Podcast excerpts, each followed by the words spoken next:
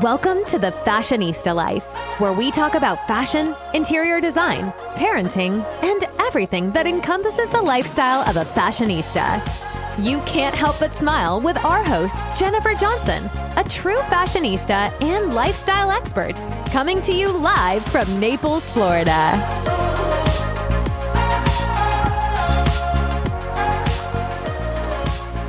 Hi, and thanks for tuning into the Fashionista Life, brought to you by True Fashionistas. I am your host, Jennifer Johnson, and today we are dishing about owners of fashion brands who are musicians.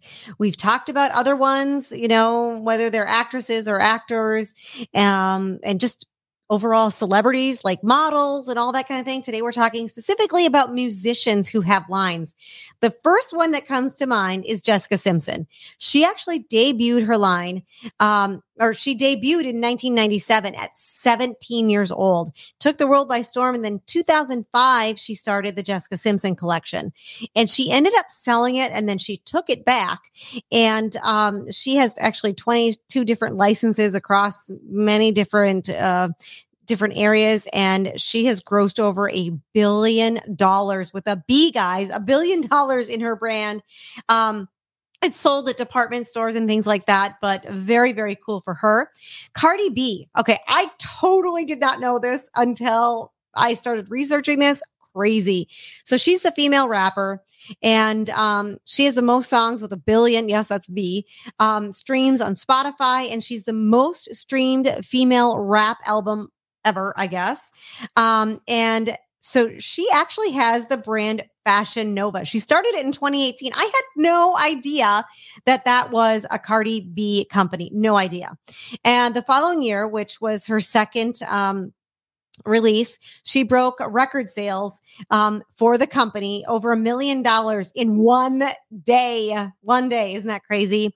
And then Beyonce. So she launched her activewear clothing line in 2016 with Topshop.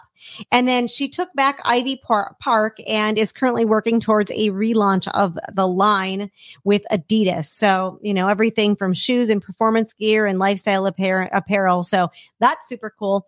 And then um, Selena Gomez actually had a collab, or uh, I guess you would call it a collab with Coach.